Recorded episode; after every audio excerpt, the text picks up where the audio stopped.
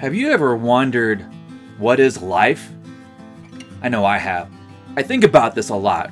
I wonder what life is. You know, what what makes something living different than a rock? And if you ask somebody what is life, you get lots of different answers.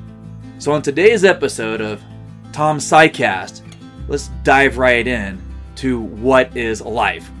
Or there are other ways of asking that question. What does it mean to be living?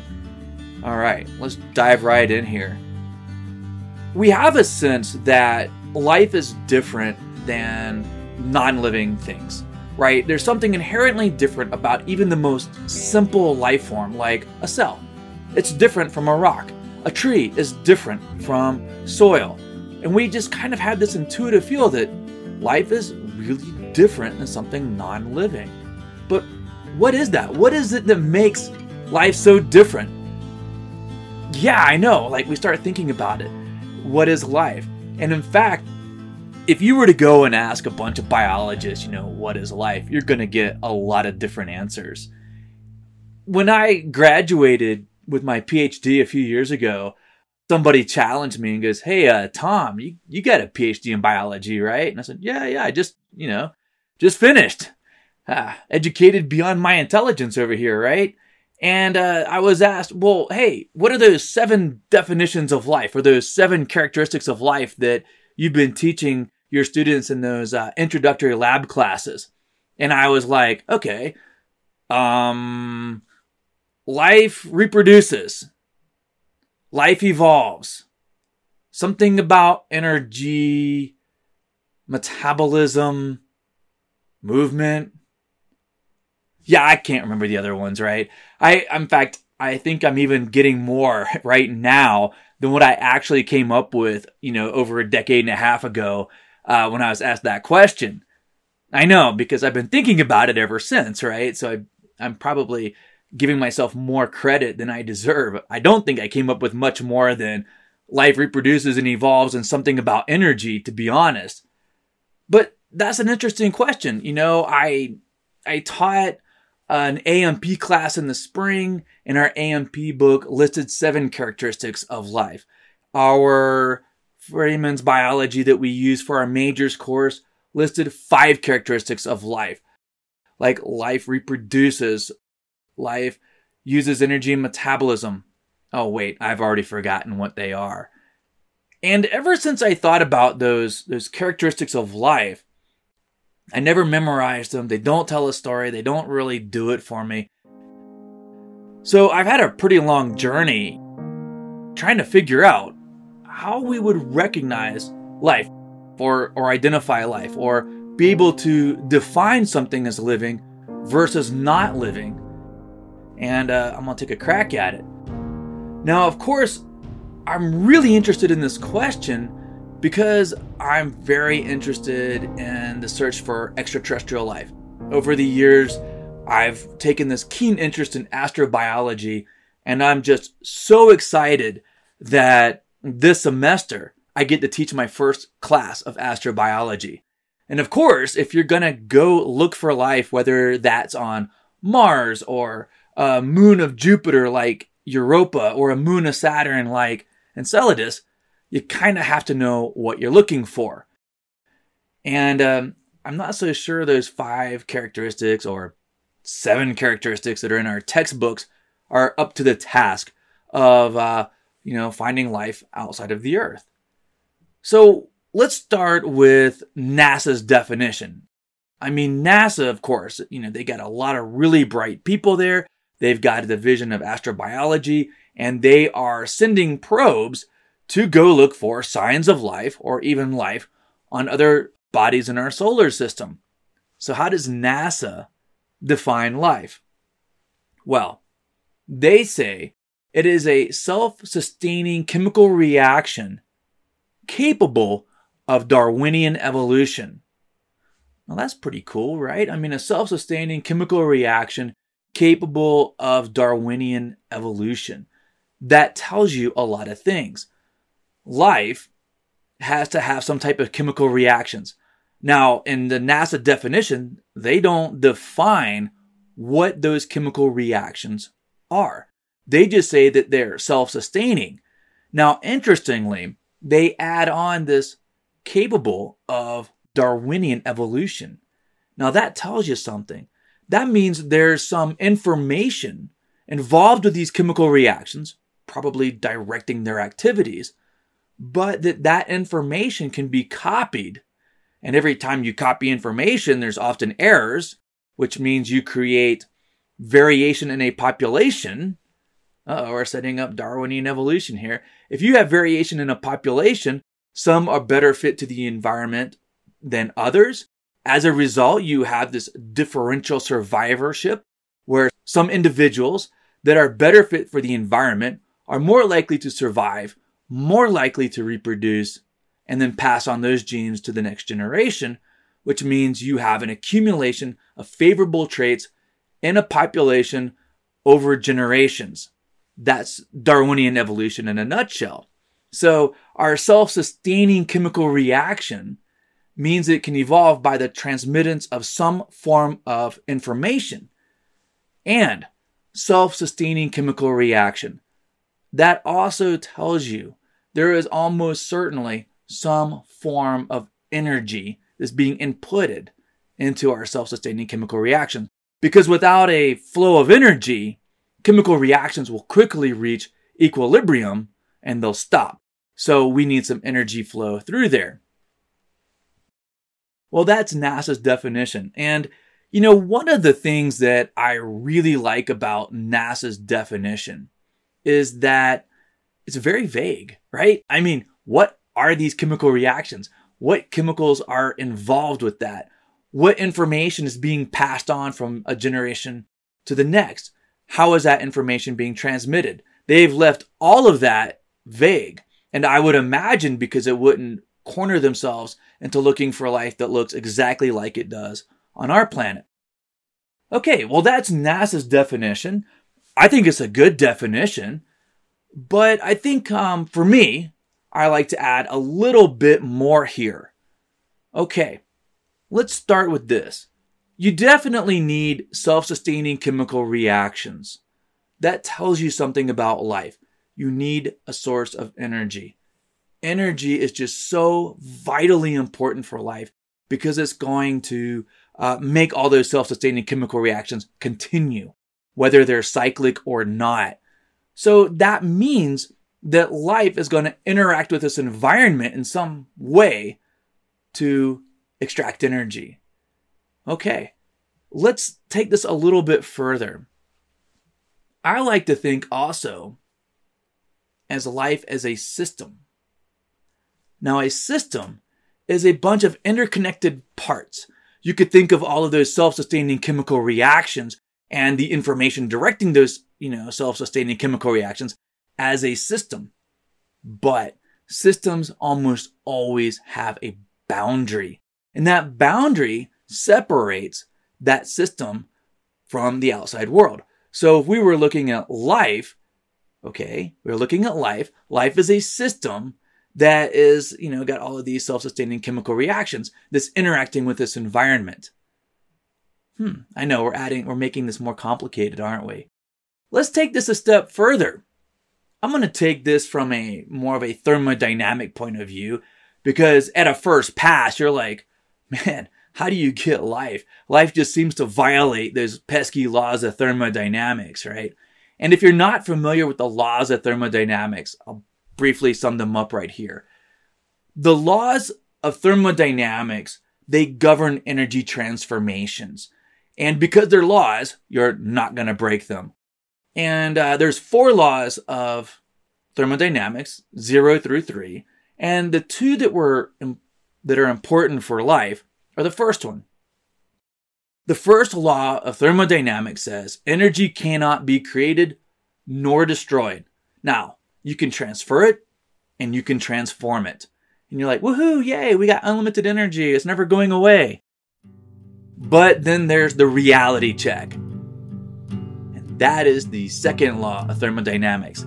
That's actually the pesky law of thermodynamics because it says that every time you use energy, if you transform it from like light energy into potential energy, or you transfer it, you take the kinetic energy in your foot to a ball you are kicking, that's transferring energy. So every time you're using energy, transforming it or transferring it, what happens is that energy becomes degraded. It becomes less usable. So we would say that as energy gets used, we have less energy available to do work. So those are the laws of thermodynamics. You basically you can't create nor destroy energy. You always have the same amount, but every time you use energy, some of it gets degraded as we increase entropy in the universe. So going back to our definitions of life or thinking about life. Life is using energy to sustain these chemical reactions. And another way of thinking is th- of this is that life is extracting energy from the environment to create order. I, I know that's wild, isn't it? But it turns out that energy flow through an open system. So life is clearly an open system with a constant flow of energy going through it. The life is this open system that is creating order at the level of that system or our living thing. So life, another way to think about it, is an island of low entropy. Life creates order using energy and of course from those chemical reactions. We're not violating the laws of thermodynamics because outside of our system, outside of that boundary, in our case, of cell membranes, if we're talking about cells, outside of that, life actually speeds up entropy. So in this case, life actually is an entropy generator at the scale of the universe, or the scale of a planetary body, right? That's why life works. So from this, you know, physics, thermodynamic point of view, life is a system out of equilibrium with its environment, or it is an island of low entropy. Wow. It's also, don't forget, it's an open system. That's why we're not violating those laws of thermodynamics. So, wow, uh, self sustaining chemical reactions, something about Darwinian evolution, we start to paint a different picture of life than a set of five or seven characteristics to be memorized in some introductory biology class. Chemical reactions are actions. They are doing something, right? They're taking molecules, breaking them down, and building new ones all the time. So you're basically, you've got all these elements carbon, nitrogen, hydrogen, oxygen, and you're breaking the bonds between them and you're making new bonds, forming new molecules. And of course, life is going to build increasingly complex molecules inside of those systems. That's doing something. Also, going back to NASA's definition of this self-sustaining chemical reaction, which we can think of are all of the chemical reactions of the metabolism of a cell as it uses energy to create order inside of that cell. But life also reproduces and evolves. And the reproduction of life is basically it's copying that information to create a new organism. That is incredibly important because without reproduction, then life would arise as basically some form of metabolically active rock. And then whenever that, you know, energy fluxes and nutrient fluxes through that, that metabolically active rock, like a hydrothermal vent, when it stops with all the energy and nutrient fluxes, life would perish. So reproduction for life is incredibly important because it ensures the continuity of life. I mean, think about this you, you know, all of us, we represent the end product, or a continuation, I should say, of nearly 4 billion years of continuous life on this planet. I know, that's wild. That means that, like, your great, great, great, great, great, great, great, great, great, add a few billions of greats in there, grandparents were the first living cells on this planet nearly 4 billion years ago. So, reproduction, this is also life doing something. It's doing something, right? And of course, that Darwinian evolution, that's just a logical consequence of life reproducing. So now we start to think of life in a very different way than like, hey, it's just these five characteristics in a intro biology text or uh, seven characteristics if you're getting a little bit more uh, defined in there with some of the A&P books, right? But the question to me almost becomes not what is life, but what does life do? Think about that. It's such a subtle difference in the wording. If you ask, what is life? Then you're saying, or you're implying that life is a thing. Life is an object. Like I could ask you, what is a rock? What is a house? What is a mountain? What is a star? What is a planet? Those are objects. Even what is a bird, you know, or a lizard? I can define that very easily. Yeah, birds are warm blooded, four chambered heart, have feathers, beak, and two legs and wings. But uh, when it comes to going, what is life, we're starting to realize it's a bit more complicated. And asking, what does life do implies that life is an action. Life is a verb. Life does something. Life, life is doing something. And we have all these different ways of thinking about life. Life is an island of low entropy. Well, the reason why it can be an island of low entropy is because it is an open system with a constant flow of energy. That constant flow of energy drives those self-sustaining chemical reactions that are becoming increasingly complex, right? The chemicals are becoming increasingly complex. So the energy flow, the flux of energy through life leads to complexity and eventually the emergent properties of life. And of course, life reproduces and evolves. So life is doing all of these things. So my textbook, or the textbook I used to teach from, you know, wasn't far off when it said, you know, all life has metabolism. You know, metabolism being the sum of all of our chemical reactions in our body from breaking things down, which is our catabolic reactions. So when, you know, you eat a pizza, you have to break down the complex carbohydrates into more simple carbs and even beyond that, more simple building blocks. You take proteins, break them down into amino acids. These would be catabolic reactions. And then we take the energy from those catabolic reactions and of course the, the, the smaller building blocks and we have anabolic reactions where we build things up and of course that requires energy. So yeah, I mean, it wasn't too far off saying, you know, life requires metabolism, but now we know that metabolism is a way that life uses these you know, self-sustaining chemical reactions, extracting energy from the environment. It also means that life, no living organism, is an island isolated by itself. Because if you cut life off from energy, eventually it will die. Now, that being said, we have discovered bacteria living in like the most extreme low energy environment you could possibly imagine, like miles under ice or buried in rock, you know, a kilometer below the sea, be- below the sea bottom. Incredibly low energy systems, you know, where they're like 750,000 years old, maybe even a million years old, just eking out a living. And these bacteria aren't dormant. Oh no, they're, they're maintaining their DNA. There's some low level metabolism there maintaining those cells, maintaining their DNA. So yeah, it's, it's pretty wild. So, what is life or what does life do? Have we got a simple definition? Uh, the simplest definition, we go back to NASA, a set of self sustaining chemical reactions capable of Darwinian evolution. But like I said, the other ways to think about life, it's an island of low entropy, an entropy generator. We could think of life as extracting energy from the environment to create order. And you're probably going, well, I was looking for something something simple. And I'm going to throw in one more here.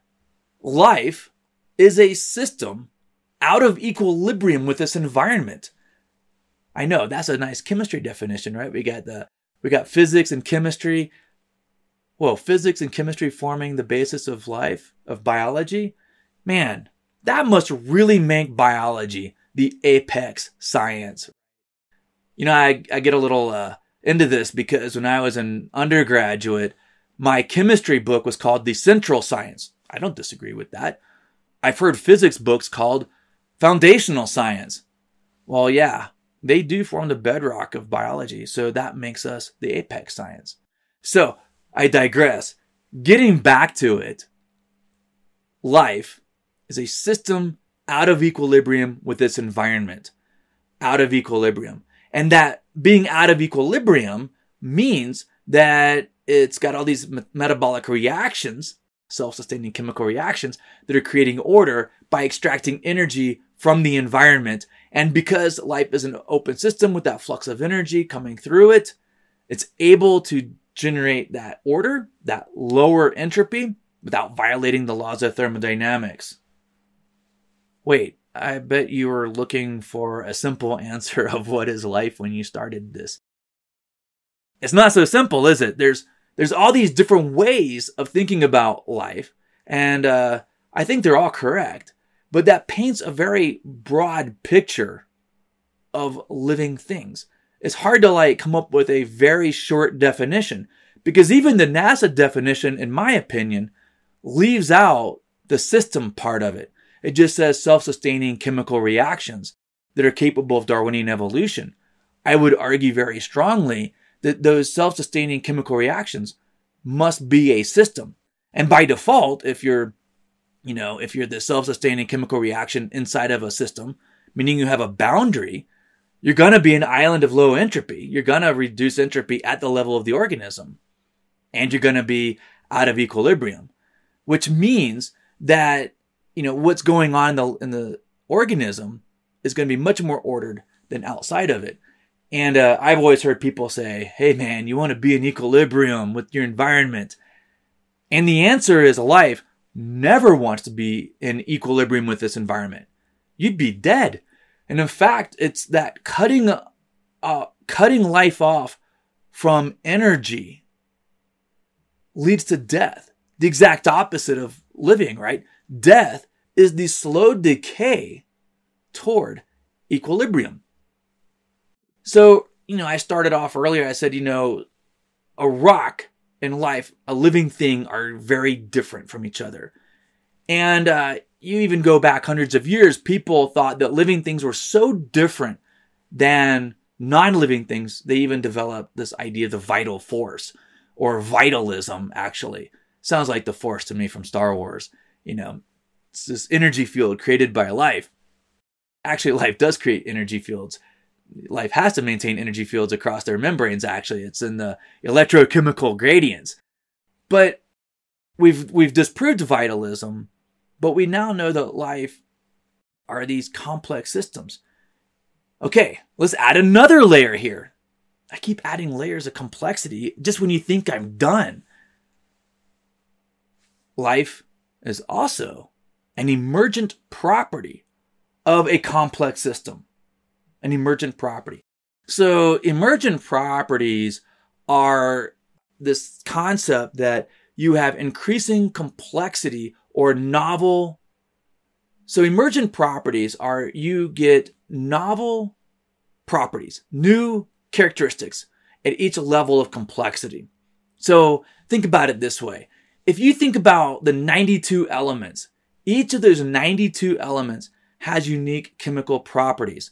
Now, all of those 92 elements are made up of just three subatomic particles protons, neutrons, and electrons.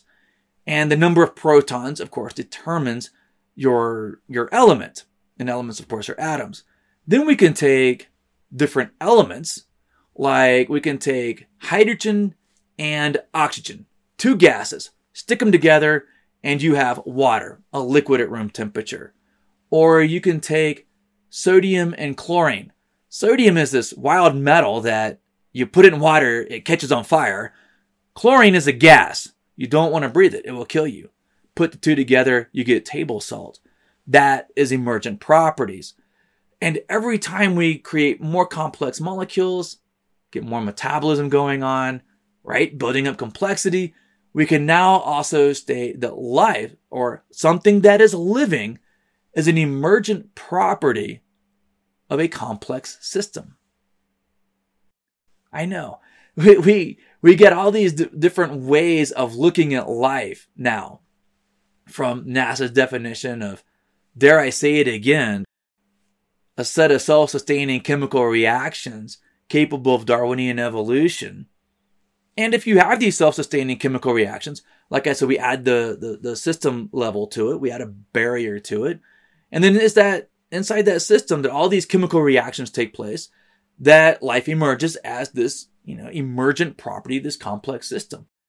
One more thing about emergent properties, you might not be able to predict an emergent property just because you know everything about all the components.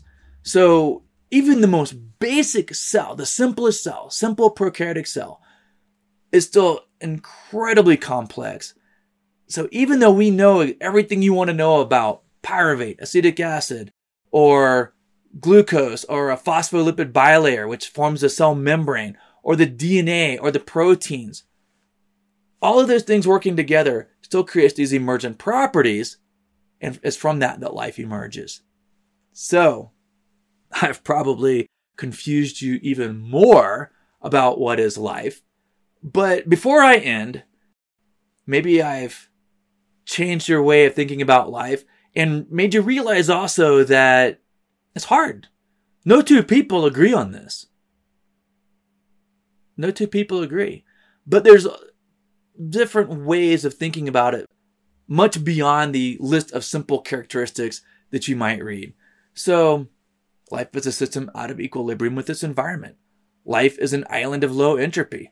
Life uses energy to create order. Life is an emergent property of a complex system. And lastly, I'm going to leave you with this. Life is an action. Life does something. Life uses energy to create order. And then to ensure the continuity of life, it has to reproduce the information that's directing all of those self-sustaining chemical reactions. Thank you, NASA, for that one.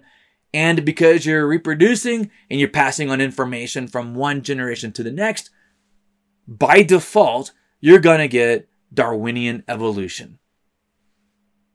I know. Now you're probably going, wait a second. What if things don't change over time? Then you actually have stabilizing selection, and that is still a form of Darwinian evolution. You're just not changing. I know evolution is changing species over time, but you can actually have stabilizing selection, keeping the population the same, but there's still natural selection acting on that population. Okay. Well, that's it for today on what is life. But now I hope you start thinking about what life does. That life is an action. And you never want to be in equilibrium with your environment, too. Okay. Well, this has been another episode of Tom SciCast. And until next time, stay curious. Okay, I'm back. Uh, you know, all these podcasts that I read have all these producers, writers, engineers. So let me go over everybody that's helped me with this podcast. Thanks to my wife, she took the kids up to a pumpkin patch. So there's nobody in the house right now while I, I narrate my podcast. I wrote it, produced it, narrated it, edited it. So yeah. So I written and produced and narrated by Tom Kennedy. I think that's all of it. Oh, engineered as well. I thank you, Adobe Audition, for this. Okay, until next time, Tom SciCast. And as always, stay curious.